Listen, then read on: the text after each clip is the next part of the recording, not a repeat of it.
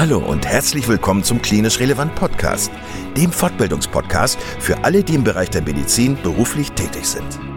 Wir begrüßen dich ganz herzlich zu dieser Folge und freuen uns sehr, dass du heute eingeschaltet hast. Und nochmal ganz kurz, falls du Klinisch Relevant als Fortbildungsplattform noch nicht kennen solltest, laden wir dich ganz herzlich ein, weiterhin unsere Podcasts zu hören, beziehungsweise dich auf www.klinisch-relevant.de einmal umzuschauen. Wir bieten dir zweimal in der Woche neue Fortbildungsinhalte völlig kostenlos an. Und das Besondere an uns ist, dass wir selbst alle Teil der sogenannten Zielgruppe sind. Da wir also alle selber in medizinischen Fachberufen tätig sind, haben wir unsere Beiträge natürlich pharmafrei und völlig unabhängig für dich aufbereitet. Du kannst uns überall da anhören, wo es Podcasts gibt. Und natürlich auch auf unserer Internetseite unter www.klinisch-relevant.de. Hier findest du nicht nur tiefergehende Informationen zu unserem Projekt, sondern auch den Zugang zu unserer Online-Fortbildungsakademie, auf der du weitergehende Audio- und Videofortbildungen buchen kannst. Und bevor wir in den heutigen Beitrag einsteigen, noch der allgemeine Hinweis, dass das Ganze ausdrücklich nicht nur an Ärzte gerichtet ist, sondern an alle, die im Bereich Physiotherapie, Pflegeberufe, Ergotherapie und Logopädie zu tun haben. So, und nun wünschen wir dir ganz viel Spaß und viele Erkenntnisse beim Zuhören. Hallo, herzlich willkommen. Schön, dass du heute eingeschaltet hast. Hier ist Kai aus dem Klinisch Relevant Team. Ich wollte dir ganz kurz erzählen, was du in der heutigen Folge hören wirst. Und zwar rede ich mit meiner Frau Anna, die sich Anfang diesen Jahres niedergelassen hat. Und wir sprechen über diesen Prozess, wie es dazu gekommen ist, welche Schritte sie durchführen musste und ja, wie das eigentlich ist, als äh, niedergelassene Ärztin zu arbeiten und zu leben. Und bevor wir in das Interview einsteigen, wie immer kurz nochmal der Hinweis auf unsere anstehenden Live-Online-Fortbildungen. Die nächste Live-Online-Fortbildung wird es am 11.09. geben und zwar ist das ein ähm, ja, Sprachkurs, ein medizinischer Sprachkurs für äh, Medical English. Also wenn du Ambitionen hast, ins Ausland zu gehen oder wenn du vielleicht regelmäßig auch nicht deutschsprachige Patienten hast, dann kann ich dir diesen Kurs sehr warm ans Herz legen. Du wirst dort viel lernen. Es ist ein Kurs von 9 bis 16.15 Uhr an dem Tag und es gibt neun CME-Punkte. Da gibt es bald noch am 16.09. einen Kopfschmerzkurs mit Privatdozent Dr. Charlie Gaul, der ja ausgewiesener Kopfschmerzexperte ist. Und am 17.09. Um 17 Uhr findet eine Live-Online-Fortbildung zum Thema ganzheitliche Narbenbehandlung mit der Ergotherapeutin Lina Bücker statt. Auch dazu bist du ganz herzlich eingeladen. Die Links zu den Fortbildungen findest du in unseren Show Notes und natürlich auf unserer Internetseite. Und jetzt viel Spaß mit dem Interview mit Anna Grun. Hallo Anna. Herzlich willkommen im Klinisch Relevant Podcast. Ich freue mich sehr, dass du heute da bist. Ich habe dich lange gefragt, zumindest, ob du nicht mal mitmachen möchtest. Ich spreche heute mit dir, weil du dich Anfang diesen Jahres niedergelassen hast. Du bist Fachärztin für Gynäkologie und Geburtshilfe. Und als erstes würde ich dich gerne fragen, wie das dazu gekommen ist, dass du dich niedergelassen hast. Ja, lieber Kai, vielen Dank, dass ich hier sein darf. Eine sehr anstrengende Zeit liegt hinter mir und uns. Aber bevor wir jetzt weitermachen, muss ich sagen, dass ähm, ich mich nicht alleine niedergelassen habe, sondern zum Glück zusammen mit meiner lieben Freundin und Kollegin Patti. Und das ist wirklich ein unglaubliches Glück für mich, weil wir uns schon sehr lange kennen. Wir haben zusammen im Krankenhaus gearbeitet, zusammen unsere Facharztweiterbildung gemacht und haben sogar in den letzten Jahren in derselben Praxis gearbeitet. Und das ist wirklich schön, weil wir uns erstens total gut kennen, uns vertrauen, aber auch sehr, sehr ähnlich arbeiten. Also das nochmal vorneweg. Und ich finde es richtig toll, hier sein zu dürfen und mal von dieser ganz besonderen Zeit berichten zu können. Also, ich stelle mich mal ganz kurz vor. Ich bin Anna, bin jetzt zwei, fast 42 Jahre alt. Kai und ich haben vier Kinder, zweimal Zwillinge. Das ist bestimmt eine besondere Herausforderung. Die sind jetzt sieben und zehn Jahre alt. Und ähm, ich habe die letzten Jahre, also vor der eigenen Praxis, die letzten sechs Jahre als angestellte Fachärztin in einer großen Gemeinschaftspraxis gearbeitet. Das hatte super viele Vorteile und das war auch eine richtig gute Zeit. Ähm, ich habe dort angefangen, als die kleinen Zwillinge noch nicht mal ein Jahr alt waren und zwar mit einer ganz ähm, geringen Stundenzahl Ich war eigentlich in der Klinik angestellt und hatte dort zwei Jahre Elternzeit und hatte aber auch schon mitbekommen, ähm, dass ich dort eigentlich nicht mehr weiter eingesetzt werde. Zumindest hatte ich schon nach den ersten Kindern und nach meinem Facharzt mir anhören müssen, dass man mir ja in meiner Situation mit meinen Zwillingen auf keinen Fall eine Oberarztstelle anbieten könne. Und deshalb war eigentlich für mich klar, ewig kann ich jetzt hier auch nicht bleiben, macht keinen Sinn. Und war dann ganz froh, als sich äh, die Möglichkeit ergeben hat, dass ich eine ähm, Schwangerschaftsvertretung in der Praxis machen kann. Und zwar für Patti, die schon zwei Jahre vorher dort angefangen hatte. Und dann ähm, begann ich dort und das war richtig super, weil, weil man ähm, halt als angestellter Facharzt ähm, entspannt, vor allen Dingen in einer großen Gemeinschaftspraxis, wo immer viele Kollegen gleichzeitig arbeiten, eigentlich gut herangeführt wird an dieses Arbeiten in der Praxis, was ja doch komplett anders ist als ähm, die Klinikarbeit. Einfach erstmal mit äh, diesen Sprechstunden zurechtzukommen und mit dieser ganzen Verordnungen und wie man die Patienten jetzt innerhalb von zehn Minuten so komplett eigentlich einmal einordnet, gut behandelt, gut berät, wieder entlässt und so ein ganzes ähm, ja, Behandlungsschema dann einmal komplett durchläuft. Ich denke, das hat mir äh, total viel gebracht und ähm, es war auch mit unserer familiären Situation gut vereinbar, weil man natürlich sich dann auch mal krank melden kann, wenn die Kinder krank sind und weil man einfach nicht diese Verantwortung trägt. Und irgendwann fing das aber an, mal hier und da zu zwicken. Es hat sich nicht mehr alles so gut angefühlt. Mir fehlte ein bisschen Gestaltungsfreiheit. Man, ähm, die Personalführung war nicht so die meine. Ähm, die, pra die Praxisfarbe mochte ich überhaupt nicht. Ich hatte kein eigenes Sprechzimmer. Ich musste teilweise innerhalb einer Sprechstunde mit meiner Tasche umziehen von Raum zu Raum. Das war, wie gesagt, für eine gewisse Zeit alles super, aber wie wir ja wissen, das Leben bleibt ja nicht so, wie es ist, sondern es verändert sich alles und irgendwann passte dieser Job nicht mehr zu mir. Und ich habe festgestellt, dass es nicht der Job ist, sondern mein Wunsch eigentlich, jetzt doch einen Schritt weiter zu gehen Kinder werden größer, man traut sich dann doch irgendwie mehr zu. Und wenn man äh, meine Laufbahn auch betrachtet, war das eigentlich die logische, der einzig logische Weg, ja, sich was Eigenes zu suchen. Und ich hatte Patti schon früher auch mal mit ins Boot geholt und immer so mal angefragt, ob sie sich das auch vorstellen könnte. Und auch bei ihr zwickte es hier und da. Und einem fehlt einfach dann irgendwann die Gestaltungsfreiheit. Äh, die Praxis soll den eigenen Touch haben. Man selber ist ja die Praxis. Und wenn man nur, nur in Anführungsstrichen der Arzt ist, der da eine Sprechstunde macht oder möglichst viele Patienten weguntersucht, dann fehlt halt irgendwann etwas. Und ich habe dann angefangen, mich umzuschauen. Ich habe das Rheinische Ärzteblatt gewälzt. Ich habe in der Praxisbörse der Genau, also das wäre meine nächste Frage gewesen. Wie bist du denn vorgegangen, als du dich entschieden hast, dass du gerne dich niederlassen möchtest und äh, dass du einen anderen Schritt beruflich wählen, äh, eine, eine andere Option beruflich ähm, wählen möchtest? Wie bist du genau vorgegangen? Dazu muss ich jetzt einmal vorwegnehmen, dass es auch ganz stark von der jeweiligen KV abhängt, was da die einzelnen Schritte sind. Deshalb ist es immer gut, wenn man sich frühzeitig mit der Niederlassungsberatung mal ähm, auseinandersetzt, die kontaktiert.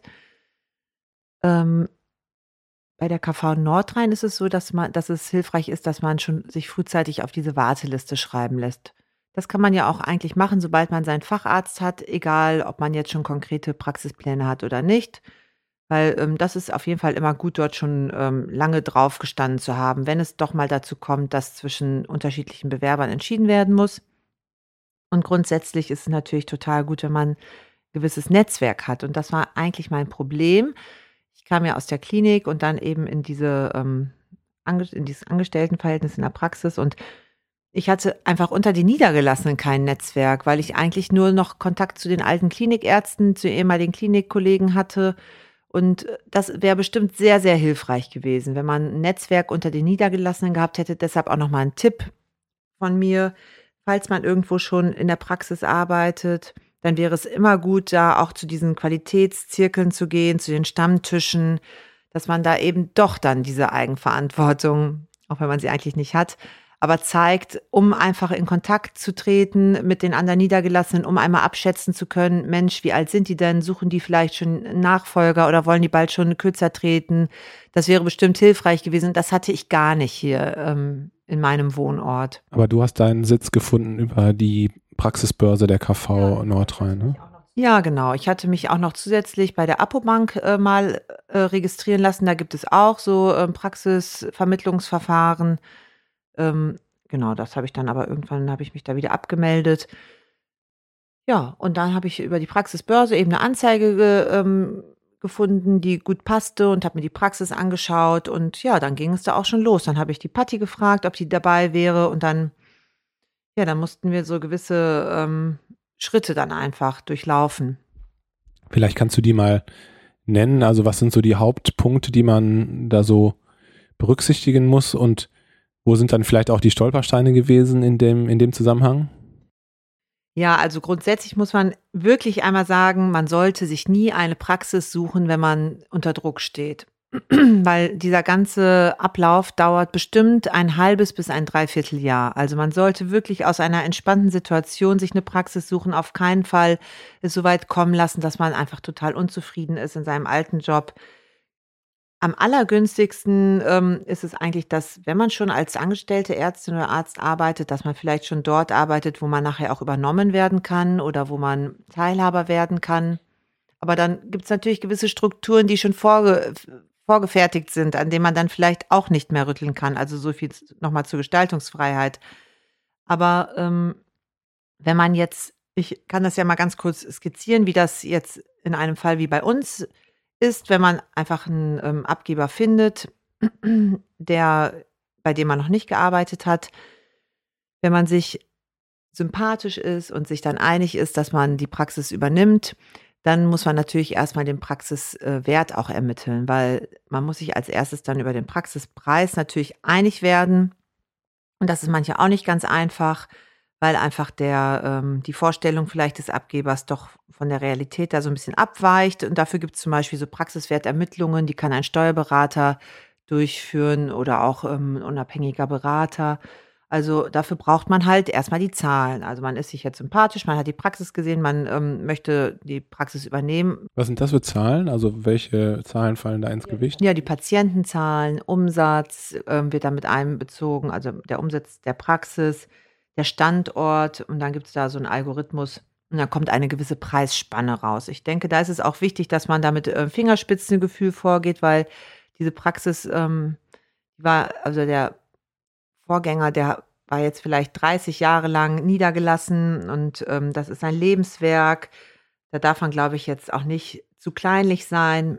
Andererseits darf es auch nicht zu unrealistisch sein, weil im Endeffekt muss man ja nachher auch einen Kredit dafür aufnehmen und wenn der zu hoch ist also erstens sagen dann auch die Banker, ähm: „Ne, Moment mal, das ist hier irgendwie nicht schlüssig.“ Man muss ja auch den Kaufpreis auch vor denen irgendwie rechtfertigen. Und man muss einfach auch gucken, dass am Ende des Monats natürlich auch noch was übrig bleibt, auch wenn man den Kredit abbezahlt. Also deshalb da finde ich, ähm, muss man halt noch mal so ein bisschen vielleicht auch in Verhandlungen treten und da fand ich es hilfreich, dass man da so eine objektive Praxis Praxiswertermittlung hatte, wo eben eine enge Preisspanne rauskam und dann wird man sich einig. Man muss eben noch berücksichtigen, dass das Inventar ja auch mit übernommen wird.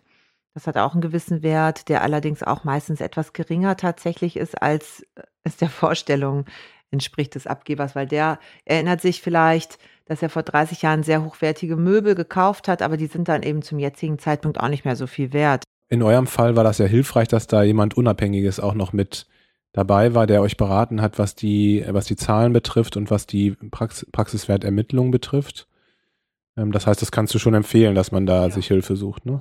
Ja, und dann hat man vor allen Dingen so Werte von jemandem Dritten und dann ähm, ist das auch nicht mehr so ein persönliches, so eine persönliche Zwistigkeit, sondern dann ist das ja wirklich etwas, worauf, was Hand und Fuß hat, worauf man sich dann ähm, berufen kann. Man muss einfach wissen, dass der Abgeber auch aktiv gewisse Dinge, gewisse Schritte einleiten muss, die keiner, kein anderer für ihn übernehmen kann.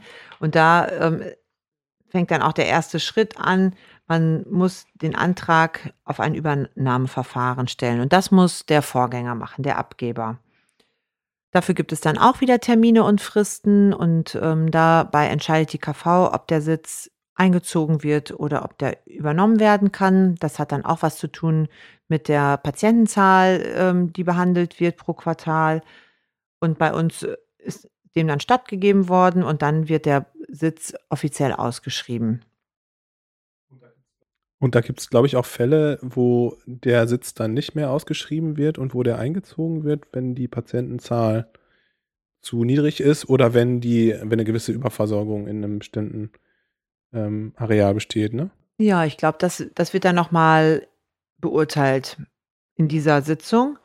Und ähm, dann wird der Sitz, wie gesagt, offiziell ausgeschrieben. Darauf können sich auch alle bewerben, zwei Wochen lang. Dann wird dieses Ausschreibungsverfahren geschlossen.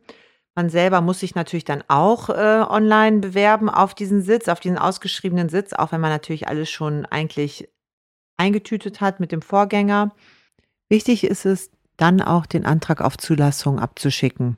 Das ist auch wieder ein Formular, was man auf der Seite der KV findet, was auch wieder mit ähm, Fristen und Kosten verbunden ist. Aber das muss man zu diesem Zeitpunkt dann machen.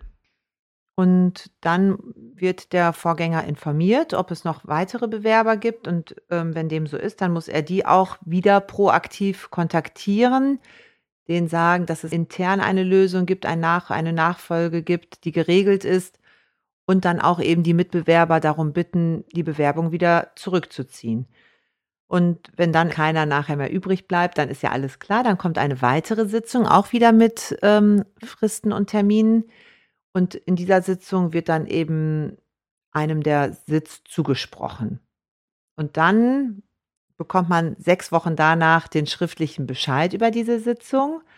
Und dann kann man immer noch, hat man immer noch vier Wochen lang die Möglichkeit, da ähm, Einspruch einzulegen oder vierwöchiges Widerrufsrecht. Also das alles ist wirklich eine unerträglich langwierige Geschichte und kann eben auch, wie bei uns, dazu führen, dass man erst wirklich ganz kurz, bevor es dann wirklich losgeht in der eigenen Praxis, das alles in trockenen Tüchern hat. Und man muss ja schon parallel auch andere Dinge regeln. Und das fand ich wirklich schwierig und teilweise auch belastend. Eine kurze Nachfrage. Erstens, wo werden die Sitze ausgeschrieben? Ist das dann, erscheint dann so ein Sitz in der KV ähm, Praxisbörse?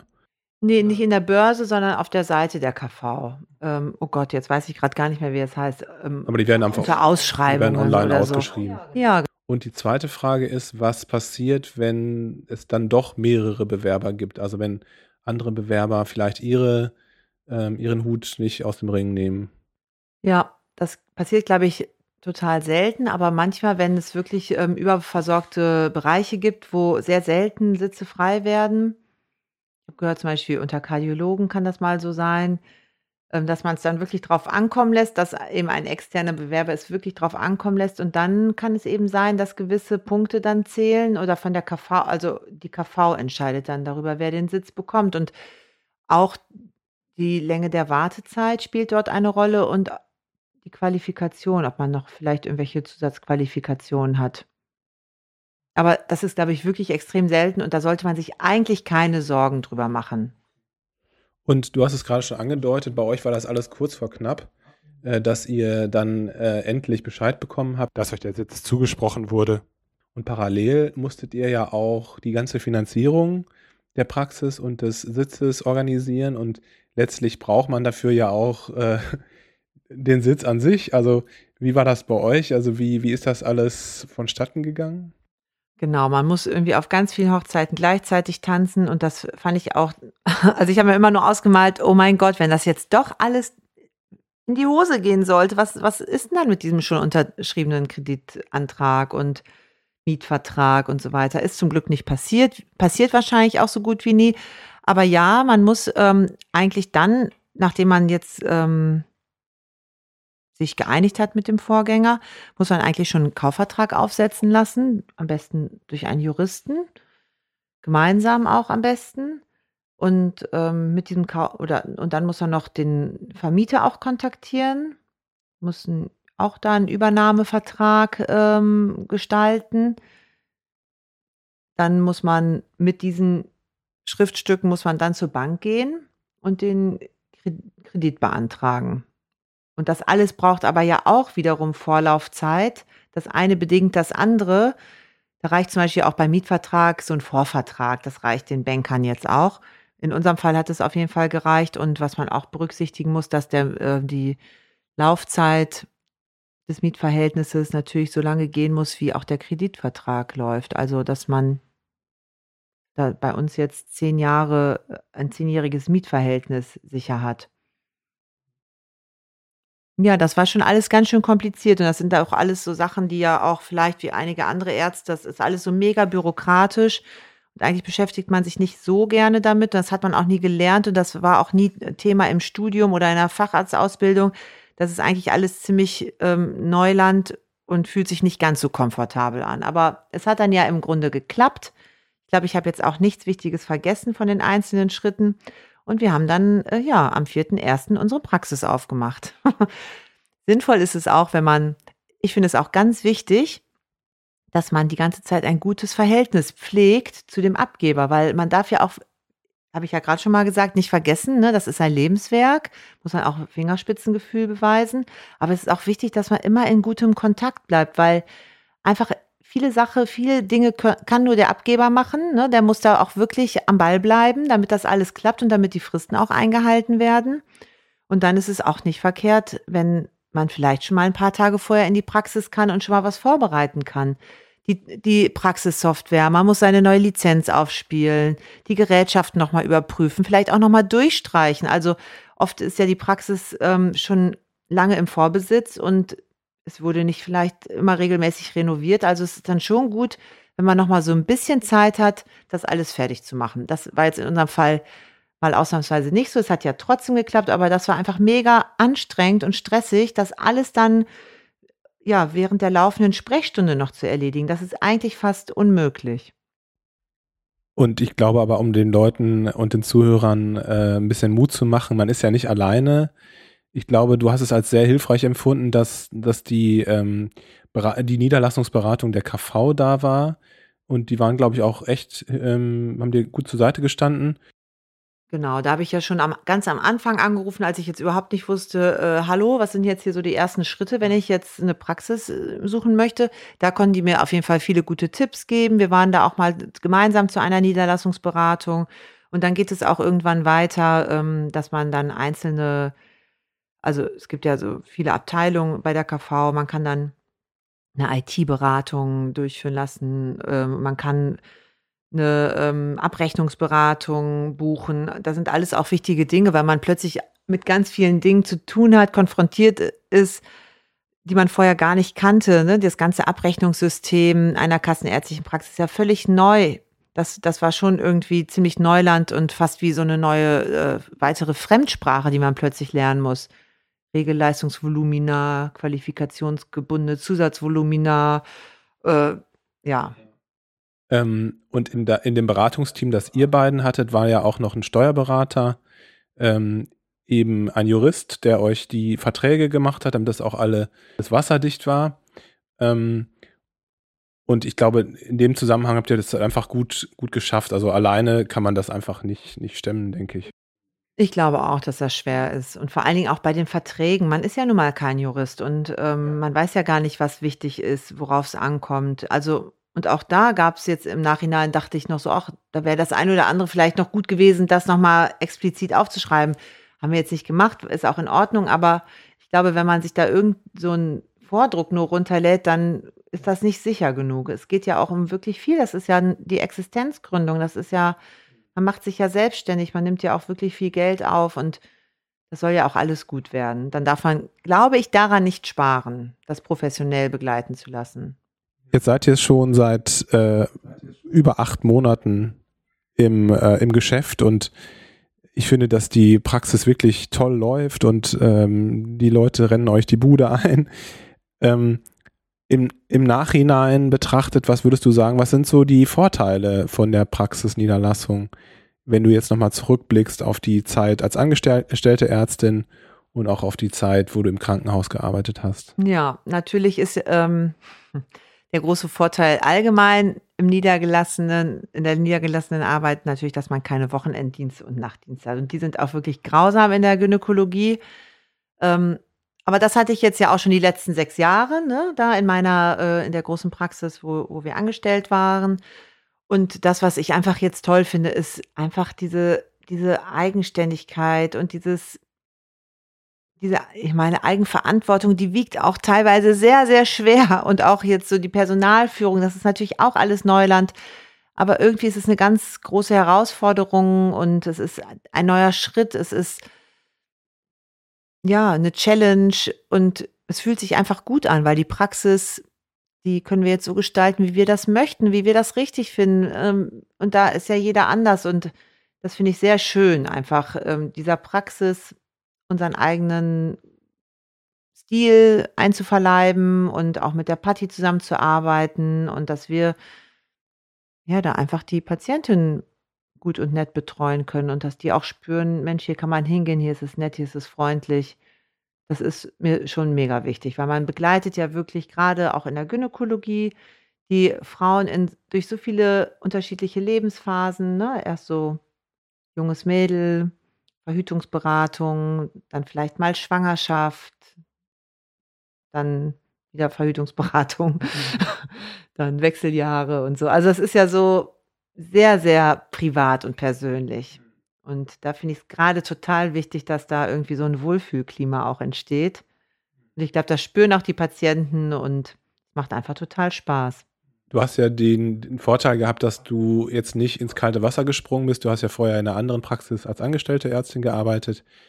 Ähm, was würdest du sagen, was ist so der Haupt, was sind so die Hauptunterschiede? Angenommen, man würde jetzt direkt aus der Klinik kommen in die Praxis. Was denkst du, ähm, worauf muss man sich so ein bisschen gefasst machen? Ich glaube, dass das sehr, sehr schwer ist. Das machen ja auch viele und die schaffen das auch. Deshalb sollte man auf keinen Fall den Sa äh, Kopf in den Sand stecken. Aber optimal ist das, glaube ich, nicht, weil zu dem Ganzen, was wir jetzt erledigen mussten und woran wir denken mussten, wenn man dann noch plötzlich in einem System arbeitet, was man gar nicht kennt und auch gerade die Patientenversorgung ist ja im Krankenhaus einfach völlig anders. Da macht sich ja keiner Gedanken darum, ob jetzt diese Blutabnahme zu viel kostet oder nicht, oder? Oder dieses Medikament zu teuer ist. Das sind ja auch alles so diese wirtschaftlichen Faktoren, die plötzlich berücksichtigt werden müssen. Und ich glaube, dass es total hilfreich wäre, einfach regelmäßig Praxisvertretung zu machen, wenn sich das ergibt. Das machen ja auch viele Klinikärzte. Und wenn möglich sogar vielleicht schon ähm, überlappend mit dem Abgeber eine Zeit lang zusammenzuarbeiten, dass der einem alles zeigen kann, weil es einfach wirklich schwierig ist und man braucht eine Zeit, bis man da so richtig hintersteigt. Also natürlich ist das alles schaffbar und es sind ja auch nicht jetzt allzu viele Ziffern, mit denen man da jonglieren muss. Das schafft man alles, aber ich glaube, dass das unnötig schwer wäre. Was hast du so für eine Schlagzahl? Also wie viele Patienten siehst du so in der Stunde? Das kann man gar nicht pauschal sagen, weil wir ähm, ja sehr unterschiedliche Patienten betreuen.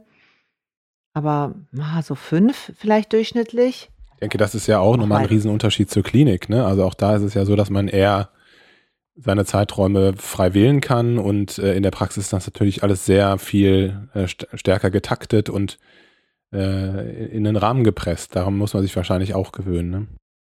Man muss sich total daran gewöhnen, auch an diesen Zeitdruck, den man hat. Ähm, und den mache ich mir oft auch selber, weil ich selber wegen der Kinder ja dann auch nicht ewig überziehen kann und möchte. Ja. Und ja, manchmal ist das so, dass schon die zweite Patientin viel komplizierter ist als gedacht oder tatsächlich ein ähm, pathologischen Befund hat, um den man sich jetzt kümmern muss. Und dann kommt man schon direkt morgens um halb neun völlig in Verzug. Und das muss man dann irgendwie auch wieder ähm, einholen. Das kriegt man aber gar nicht hin. Und da muss man auch lernen, sich da nicht so mega zu stressen. Also man kann ja nicht mehr tun, als zu arbeiten. Und man möchte es ja auch alles gut machen. Deshalb braucht es alles seine Zeit. Und bis jetzt hat es auch immer geklappt. Aber klar, diesen Stress gibt es. Dafür gibt es in der Klinik andere Stress, Stressoren. Ne? Aber das ist definitiv für mich ein großer Stressor, dieser zeitliche Druck, unter dem man die ganze Zeit steht. Ich habe ja deine Niederlassung auch so aus der Ferne begleitet und ähm, mitbekommen. Und was mir auch nochmal aufgefallen ist, ist einfach die Tatsache, dass man eigentlich kein großes wirtschaftliches Risiko eingeht, weil du ja als, als Arzt, der einen Versorgungsauftrag hast, hat, ähm, hast du ja auch automatisch Patienten, die zu dir kommen. Ähm, das ist, glaube ich, auch nochmal was anderes als als in der freien Wirtschaft, sage ich jetzt mal, ne? Oder? Also ja, das stimmt. Also Das klingt jetzt so ein bisschen so, als hätten wir gar keine finanziellen Engpässe mehr, seitdem ich da bin. Das muss ich auch nochmal sagen. Also mit der Abrechnung ist es schon so, dass man ähm, gewisse Zahlungen ja erst sehr zeitversetzt von der KV bekommt. Deshalb muss man schon einkalkulieren, dass das erste Jahr doch ein bisschen knäpplicher wird, was auch völlig in Ordnung ist. Man muss das einfach nur vorher wissen. Und ähm, und es dauert einfach auch, bis man so eine gewisse Routine hat und bis man auch wirklich diese Menge von Patienten auch erstmal so routiniert versorgen kann. Das ist auch völlig normal, dass das jetzt nicht direkt in den, im ersten Monat schon klappt. Aber du hast natürlich recht. Man ähm, hat natürlich durch die KV eine Sicherheit. Man hat ja einen Versorgungsauftrag, man übernimmt ja das Patientenklientel. Ähm, die Leute müssen ja nun mal irgendwo hin. Und es passiert eben nicht, dass du da sitzt und keiner kommt. Das, da braucht man keine Angst zu, äh, vorzuhaben. Ich habe jetzt ja kein Café aufge, äh, aufgemacht, ne, was auch immer mein Traum war eigentlich, aber jetzt bin ich vielleicht doch ganz froh. Ich habe ja kein Café aufgemacht und muss mir Sorgen machen, wenn da wirklich da jemand sitzt, der vier Stunden lang nur ein Latte Macchiato trinkt. Also das passiert einfach nicht. Das ist schon so geregelt, dass man da seine Zahlung erhält. Natürlich bei Patti und mir, wir teilen uns das jetzt. Ne? Wir haben jetzt ungefähr denke ich, so fast jeder vom ganzen Arbeitsaufwand wie eine Dreiviertelstelle vielleicht oder knapp Dreiviertelstelle.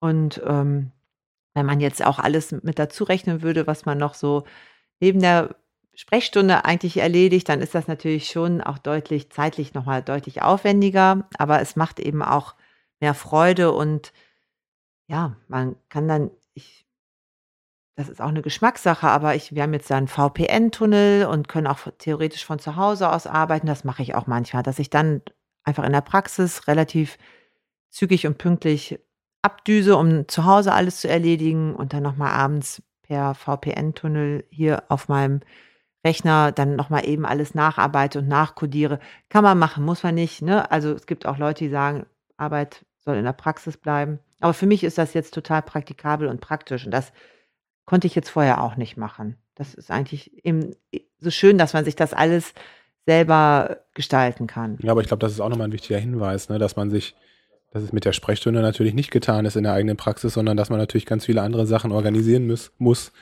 äh, ob es jetzt äh, die Arbeit mit den ähm, Angestellten, mit den MFAs ist oder äh, die ganzen bürokratischen Dinge. Äh, das ist ja, das beobachte ich ja auch bei dir, dass da einfach ganz viel zu regeln ist ja, und auch viele Dinge, mit denen man sich überhaupt nicht auskennt. Also Ja. Patti und ich sind schon fast geburnoutet von dieser ganzen Computernummer und äh, Praxissoftware, die ständig nicht funktioniert. Und wir hatten auch wirklich schon Situationen, wo nichts ging und wir alles handschriftlich ausfüllen mussten und die Patienten sich im ganzen Treppenhaus bis zur Haustür gestapelt haben. Das war wirklich sehr schlimm und schrecklich. Und das möchte ich jetzt auch gar nicht solche Negativbeispiele geben. Das, aber auch das schafft man und die Patienten kommen trotzdem wieder und die verzeihen einem das auch. Also die sehen ja auch irgendwie, es ist alles neu, es ist noch alles etwas holprig. Das nimmt einem ja keiner krumm. Also ja, das gehört, glaube ich, einfach mit dazu und das hat bestimmt auch schon jeder erlebt, der in der Praxis ist. Wie ist es so, Personalverantwortung zu haben, weil du hast ja auch Angestellte bei dir in der Praxis. Das kennst du wahrscheinlich ja auch nicht aus der Klinik oder aus der Vorpraxis. Ja, genau, das ist eigentlich sehr schön. Das war jetzt natürlich auch spannend wie so eine kleine Wundertüte, was da jetzt so kommt, weil man ja die Angestellten übernimmt. Und soweit ich weiß, kann ich jetzt nicht meine Hand für ins Feuer legen, ist es so, dass ja auch die Arbeitsverträge und so erstmal für ein Jahr so in der Form bestehen bleiben müssen. Und ähm, ja, bei uns, wir sind dann sehr unterbesetzt gestartet, ehrlich gesagt. Das war jetzt auch noch mal sehr sportlich, weil eine der Haupt-MFAs gerade in Elternzeit war und ähm, ja, das, die armen übrig gebliebenen, die mussten wirklich da ordentlich reinhauen und ähm, ja, das war für alle wirklich sehr arbeitsreich. Und wir sind auch ganz dankbar und ähm, versuchen denen das auch ständig zu zeigen. Und eigentlich war das oder ist das jetzt sehr schön, so eine gewisse Loyalität auch zu spüren und ja, dass die auch bereit sind, für uns ja, auch durch schwierige Zeiten zu gehen und Vielen Dank, dass du uns ja. mitgenommen hast in diese, in diese Situation äh, der Praxisgründung und dass du uns so viel erzählt Sehr hast. Gerne. Ich, ich hoffe, dass es jetzt nicht zu negativ war, weil ich glaube, dass ich schon auch einige auf einige Dinge hingewiesen habe, die jetzt nicht so angenehm waren. ich glaube, man, man kann aus deiner Stimme hören, dass du ja fröhlich und glücklich bist über deine, über deine Praxis und aber dass das Ganze natürlich nicht von alleine sich entwickelt, das muss jedem klar sein und dass das natürlich Arbeit erfordert. Aber ich glaube zu verstehen, dass sich das auf jeden Fall gelohnt hat. Es ist einfach schön, wenn ich das nochmal kurz sagen darf, so einfach vom Gefühl her. Ich bin ja da auch ein intuitiver Typ und so ein Bauchgefühl-Mensch. Es ist einfach schön zu wissen, dass das jetzt erstmal so bleibt. Also man ist ja in seiner Laufbahn, hat man ja unterschiedliche Stationen und das ist auch für eine gewisse Zeit total gut so. Es kommt immer was Neues und neue Herausforderungen und auch unsere Arbeit wird ja nie langweilig, weil mit jedem Patienten, der vor mir sitzt, ist da die neue Herausforderung. Und aber zu wissen, dass das jetzt so, ja, unser, unsere Praxis ist, die jetzt erstmal so weitergeführt wird und ich hoffe, für die nächsten Jahre und auch bis zum Ende meiner Berufstätigkeit, das ist auch schon irgendwie ein total krasses Gefühl, aber auch sehr schön und erfüllend. Danke, Anna. Ja, Kai, ich wollte dich bitten, dass du mir einmal noch kurz den Raum gibst, etwas ganz Wichtiges zu sagen. Ich möchte die Gelegenheit nochmal nutzen und etwas loswerden. Für alle berufstätigen Mütter da draußen, hört gut zu. Ihr leistet Großartiges. Ihr solltet versuchen, nicht perfekt sein zu wollen. Das Leben mit Kindern, so schön es auch ist, ist mega anstrengend. Ich finde, es gibt unglaublich hohe Ansprüche, die ihr euch entweder selber macht und auch gibt schon einen gewissen gesellschaftlichen Druck auch, unter dem wir stehen. Und ich finde es manchmal super schwierig für uns, weil wir an so viele Sachen denken müssen. Wir haben echt einen Knoten im Gehirn die ganze Zeit, immer dieses Mental Overload. Wann kommen wir denn schon mal dazu, mal in uns hineinzufühlen, zu spüren, was uns gut tut? Und ich finde, auch neben einer Berufstätigkeit muss man einfach diese hohen Ansprüche runterschrauben. Es geht gar nicht anders. Man kann das alles nicht perfekt machen. Und das Allerbeste ist, das erwartet auch keiner von euch. Es erwartet kein Mensch von euch, alles perfekt zu machen. Am allerwenigsten eure Kinder. Und das Wichtigste ist doch eigentlich, dass man authentisch bleibt. Wenn man immer nur getrieben von diesem Perfektionismus durch den Alltag rennt, dann ist das nicht authentisch. Deshalb ist noch nie jemand davon gestorben, mal eine Tiefkühlpizza zu essen oder mal zwei Stunden vor der Glotze zu sitzen. Wenn es aber dazu führt, dass du mal durchatmen kannst und sich deine Falten auf der Stirn glätten, dann hat es sich doch gelohnt. Und das Allerwichtigste ist, dass du gesund bleibst. Deshalb achte auf dich. Bau dir Lücken ein, bau dir Inseln ein, meditiere, iss gesund, schlaf genug, pass einfach gut auf dich auf.